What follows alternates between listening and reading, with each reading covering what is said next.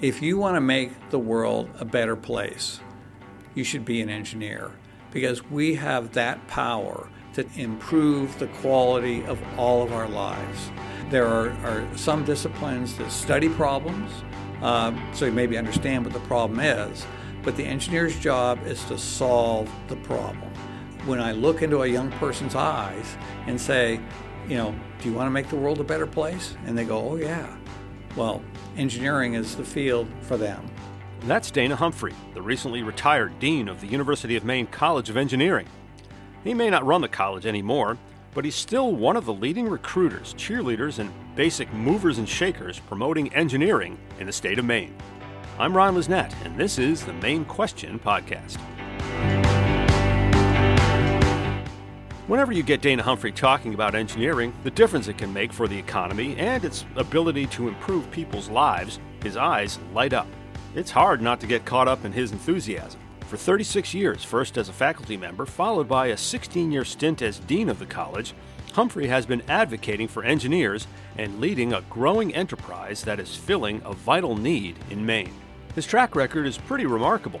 The college has seen enrollment grow about 70% in the last 20 years. Research funding has grown by some $25 million during that same time, and that funds a growing grad student program.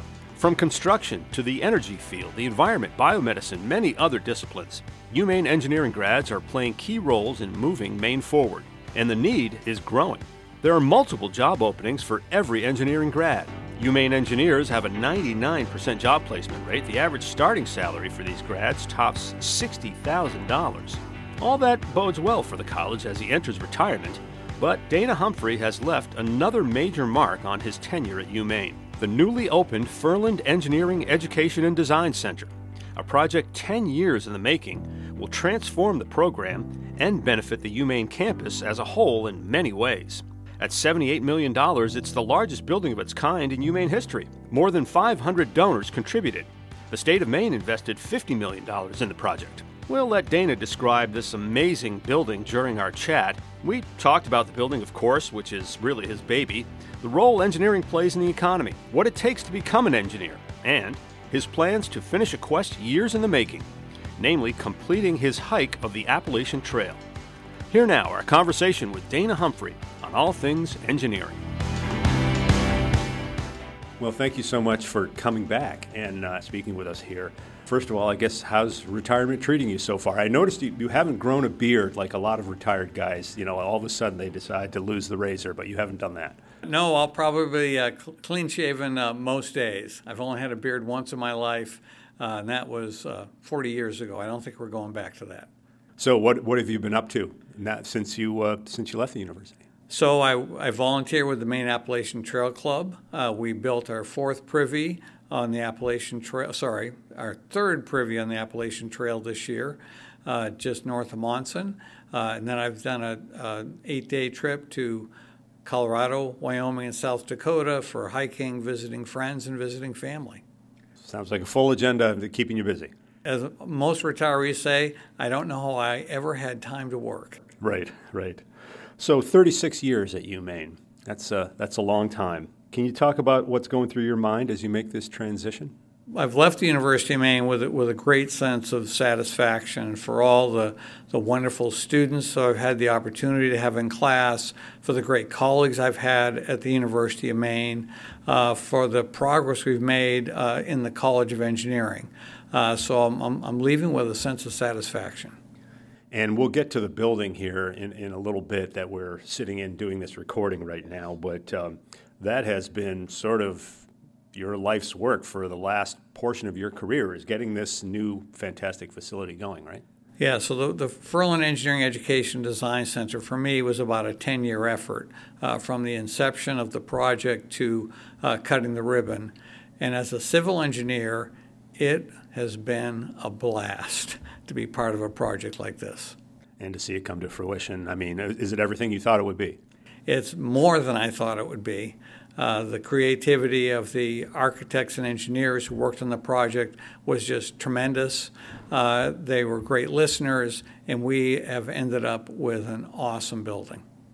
So, like we said, 36 years is, is a, a good chunk of time. Can you talk about the discipline of engineering. What was it like when you were becoming an engineer or studying to become an engineer? Um, what are the biggest changes and what has sort of stayed the same? When I became a, working engineer, my first full time job was in 1980. That was before there were personal computers. Uh, and so the biggest change in engineering is from calculators uh, and mainframe computers to having a computer on every engineer's desk. Uh, and what that has done is it's allowed us to take and have this great computational ability right at our fingertips. It's allowed us to have uh, computer aided drafting as opposed to having drafters. In the company I work for, I had a whole room full of drafters. Uh, and uh, that has just been transformational. Uh, it's made it so that engineers can work more efficiently, so they can do a better job refining their designs. But I'll say one thing that hasn't changed is that and that initial creativity that comes from the engineer's mind in terms of how do you solve this particular problem that hasn't changed at all. There is no computer that's going to take and replace that creativity that comes out of the engineer's mind gravity is the same as it always was, and forces and all that don't change, despite the tools you use to uh, to deal with some of this stuff. That's correct. Uh, so we're not repealing the law of gravity anytime anytime soon. Uh, so those things and the fundamental principles on which engineering is based has not changed at all, um, and so that part is is is constant. Uh, but what we do have was that computational ability uh, is that ability to take uh, and better refine our designs, better present our designs to our end users, uh, and and make better designs based on a, a, an ability to really gather and then analyze or make use of uh, the, the data that's available. I've heard you speak quite often about the need for more engineers. Can you expand on that? Why are they good for society and for the economy? Yes, we, we desperately need more engineers. Uh, in Maine last year, there were six entry level job postings for electrical engineers per graduate. There were four entry level job postings for civil engineers per graduate. Uh, and we think about, well, that's fine. We can just do without the electrical engineers. We can do without the civil engineers. Well, one of the biggest transformations that's going to happen in the gen- in, for the generation of students that's starting now is what are we going to use for our sources of energy? Uh, that's going to take a tremendous amount of work for electrical engineers, uh, and we need more.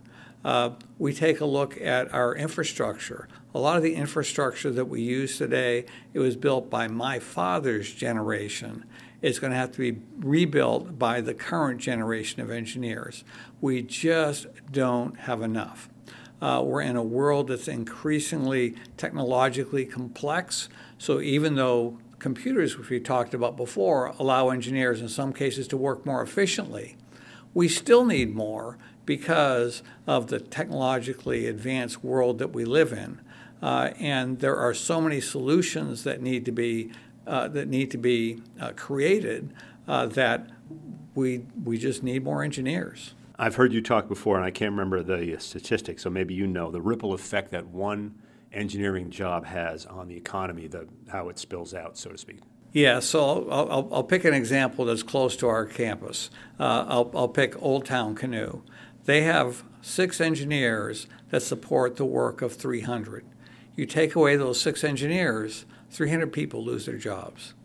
Uh, and what's limiting the growth of companies in Maine today uh, is, in part, they can't get enough engineers. If they could have more engineers, there would be more employment opportunities. You've talked to many prospective and current students over the years and tried to get them to see how exciting a field this is. Uh, you're a civil engineer by training. Uh, what, what drew you to that particular discipline, and do you use your experience to, to help uh, students when you were recruiting them? I became a civil engineer ultimately because I'm just fascinated by construction. When I was growing up, I was the sidewalk superintendent. If there was a construction project anywhere within walking or bicycle distance of my house, I was there. And the only rule for my mother was I had to come home for lunch.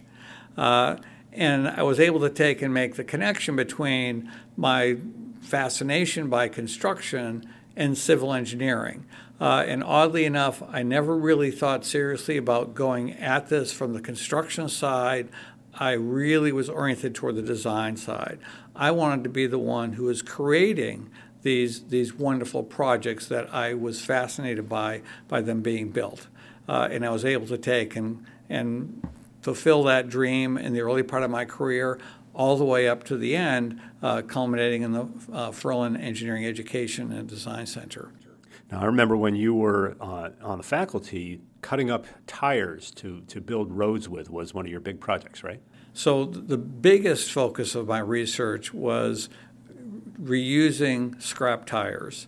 Uh, and this was by taking them, cutting them up into pieces between 3 and 12 inches in size, depending on what the application was, and using them for lightweight fill for highway embankments, uh, lightweight backfill for retaining walls, insulating layers beneath roads, drainage layers, and landfills. Uh, and one of the things that I'm very pleased with is that when I started this work, Maine had about 30 million tires sitting in piles scattered around our state. Uh, by the time I wrapped up the work, uh, with the help of many, many, many others and a sustained effort, there were virtually no tires in piles left in Maine. And, and a lot of those went into civil engineering projects. That's great. Uh, so, as you move into retirement, what, what would you say about the state of the College of Engineering here at UMaine? Where, where do you think it's headed? I think the College of Engineering is extremely healthy. We've had about 70% growth in the number of undergraduates, and that's really a concerted effort to try to take and, uh, and graduate more engineers to help fill that demand.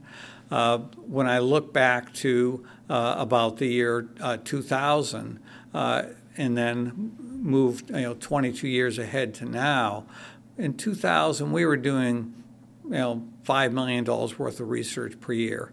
Now we're doing over $30 million of research a year. And that's creating the new technologies that are vital for our future. Now, the College of Engineering isn't done, it's certainly not static. Uh, I think the next big area where we're already starting to see growth is in our graduate student population.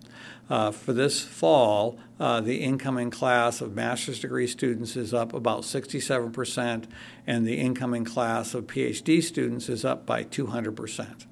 Uh, and that's really in response to faculty that are dedicated to the balance between quality teaching and quality research, the growth in the research dollars which are needed to support the graduate students, and that has seen uh, tremendous growth. What are some of the new areas here that are growing now? At Bioengineering and, uh, and dealing with energy is one, uh, but those are some, uh, fair to say, newer areas here in the college? The newest degree in the college is biomedical engineering.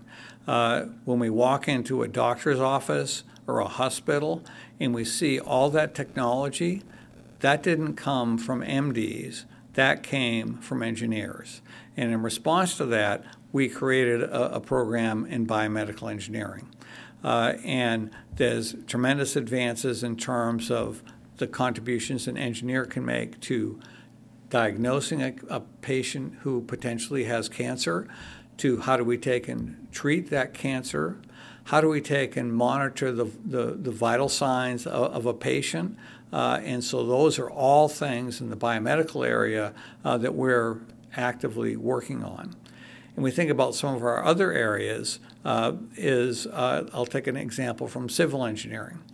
One of the role of a civil engineer is to take and maintain and improve the quality of our environment. Uh, and we as humans, we have done some uh, stupid things with our environment, uh, and uh, we generate waste materials every day that need to be properly treated.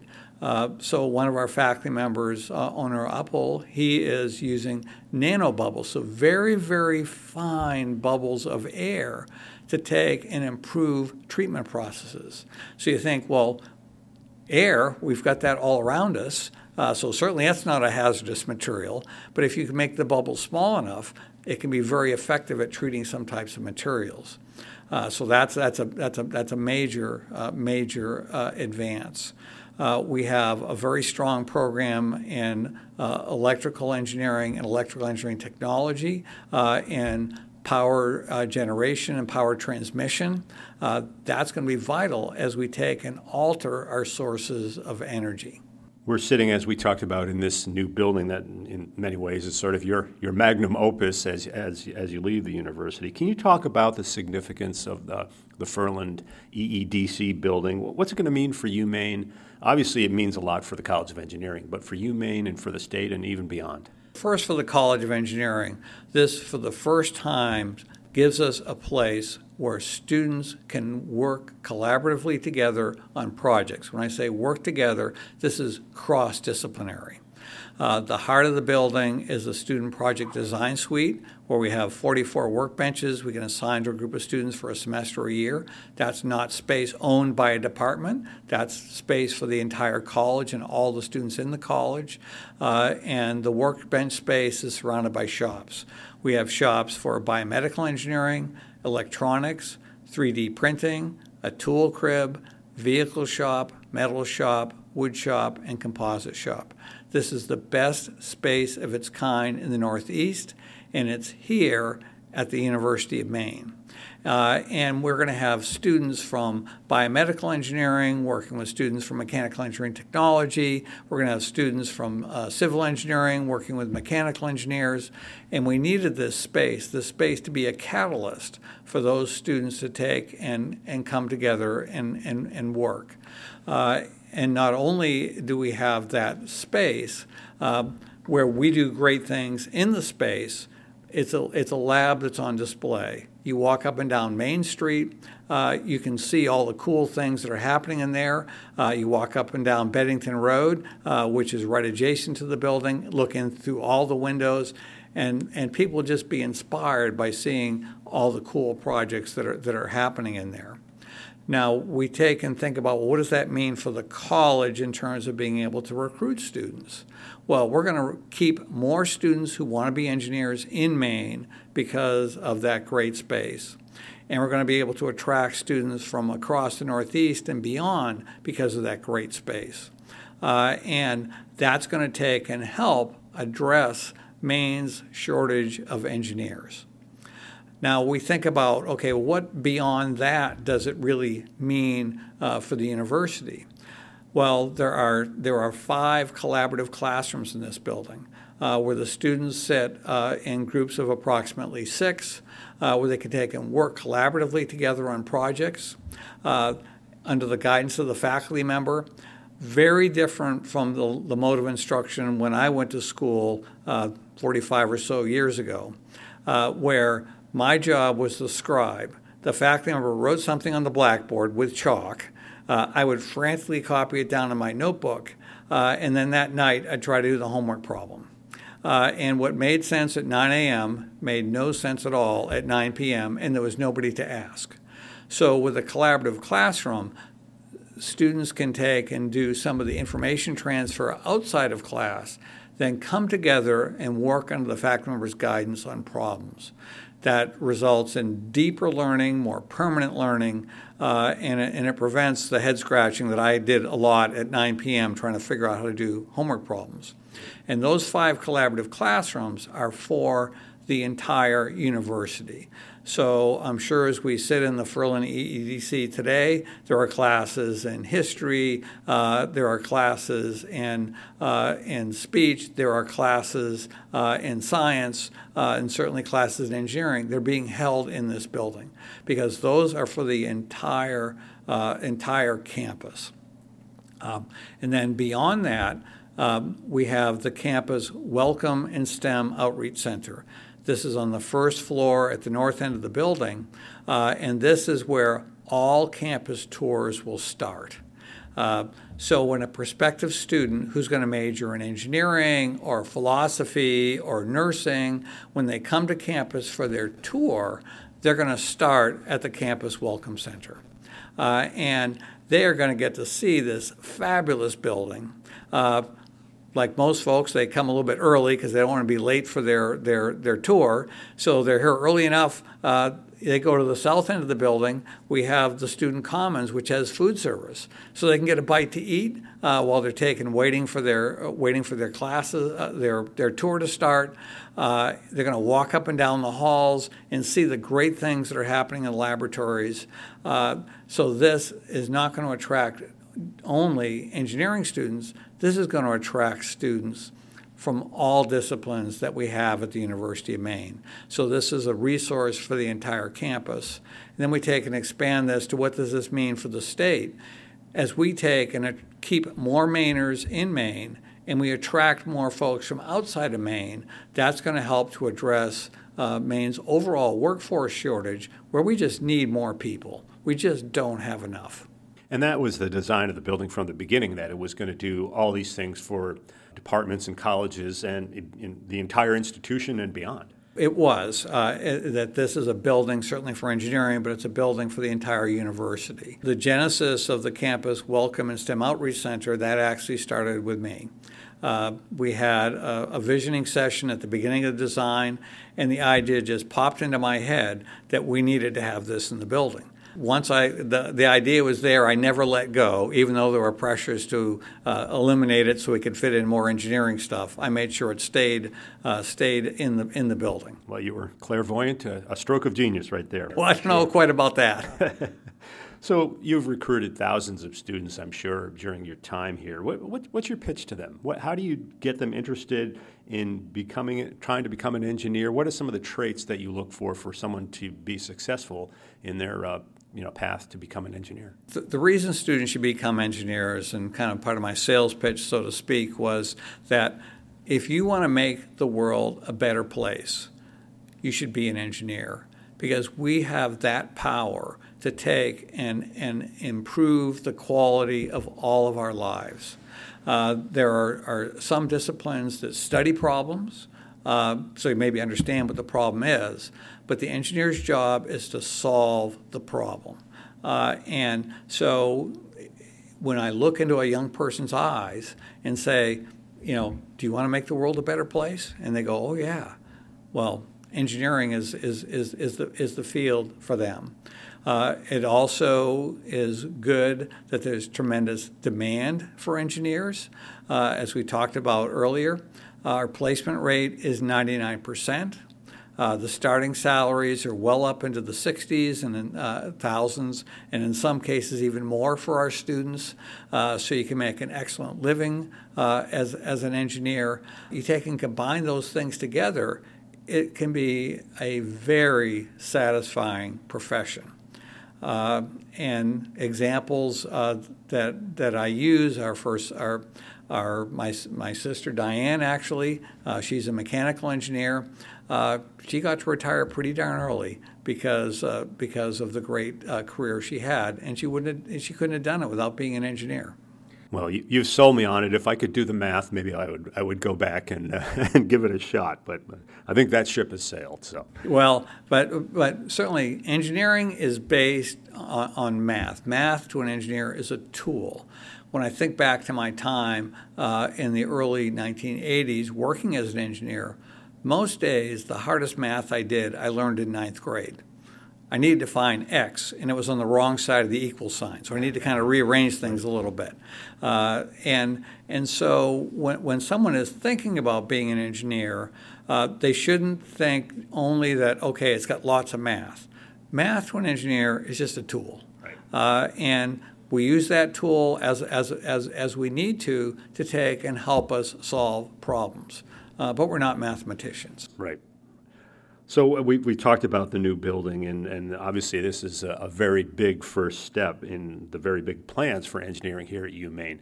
What what's next, as far as you can tell? What what for the program, and five or ten years down the road, what what else might we see when we look at the College of Engineering?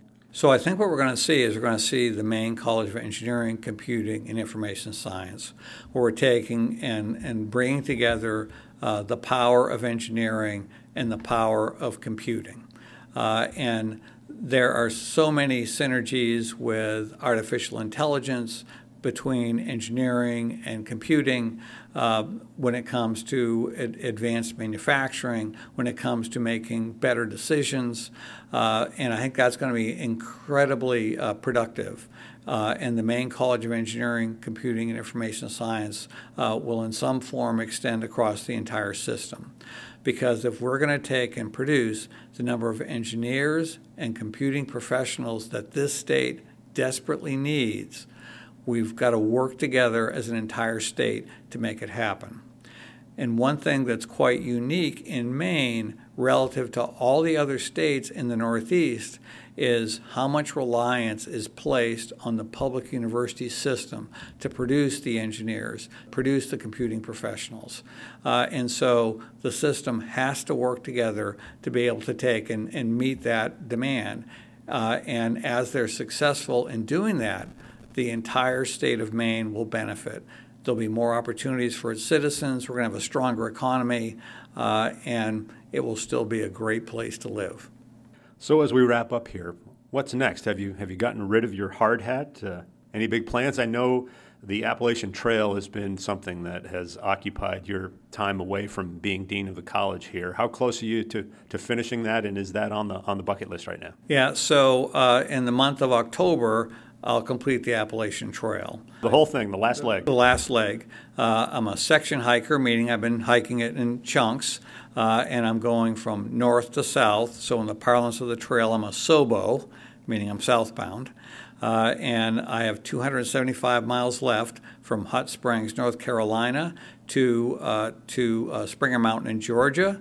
Uh, yesterday morning, I actually made my uh, campsite reservations to go through Great Smoky Mountain National Park. So I'm all set, and I got every day that I wanted. I was, there was availability at the shelter I'm going to be staying at. Uh, so I'm ready and, and, and raring to go for that.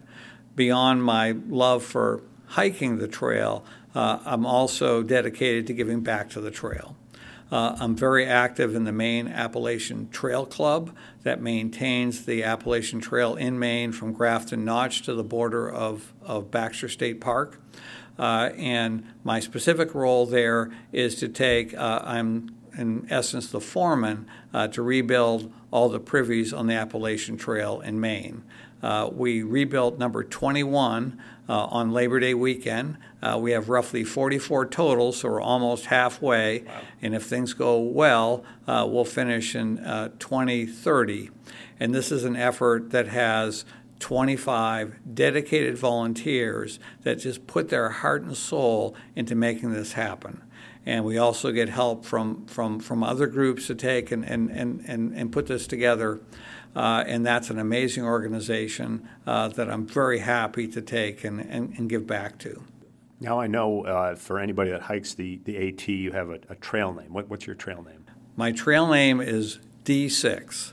That's a Caterpillar D6 bulldozer, a really old one stuck in first gear. He just keeps chugging along. Uh, and that's what I plan on doing uh, is just keep uh, chugging along, both with my hiking work, uh, my work at, at uh, my wife Barbara and I's farm in Palmyra, Maine, uh, because just because I'm not employed and getting a paycheck doesn't mean I'm slowing down. You're busy. There's lots of things that I just love to do. It's been so great dealing with you over the years, and best of luck in retirement. Thanks for taking the time to talk to us. Thank you, Ron. Thanks for tuning us in. You can get all of our episodes in a number of places Apple and Google Podcasts, Spotify, Stitcher, and SoundCloud, as well as UMaine's YouTube and Facebook pages. Please consider subscribing if you like what you hear. Drop us a line with any questions or comments at mainequestion at maine.edu. This is Ryan Lisnett. We'll catch you next time on The Maine Question.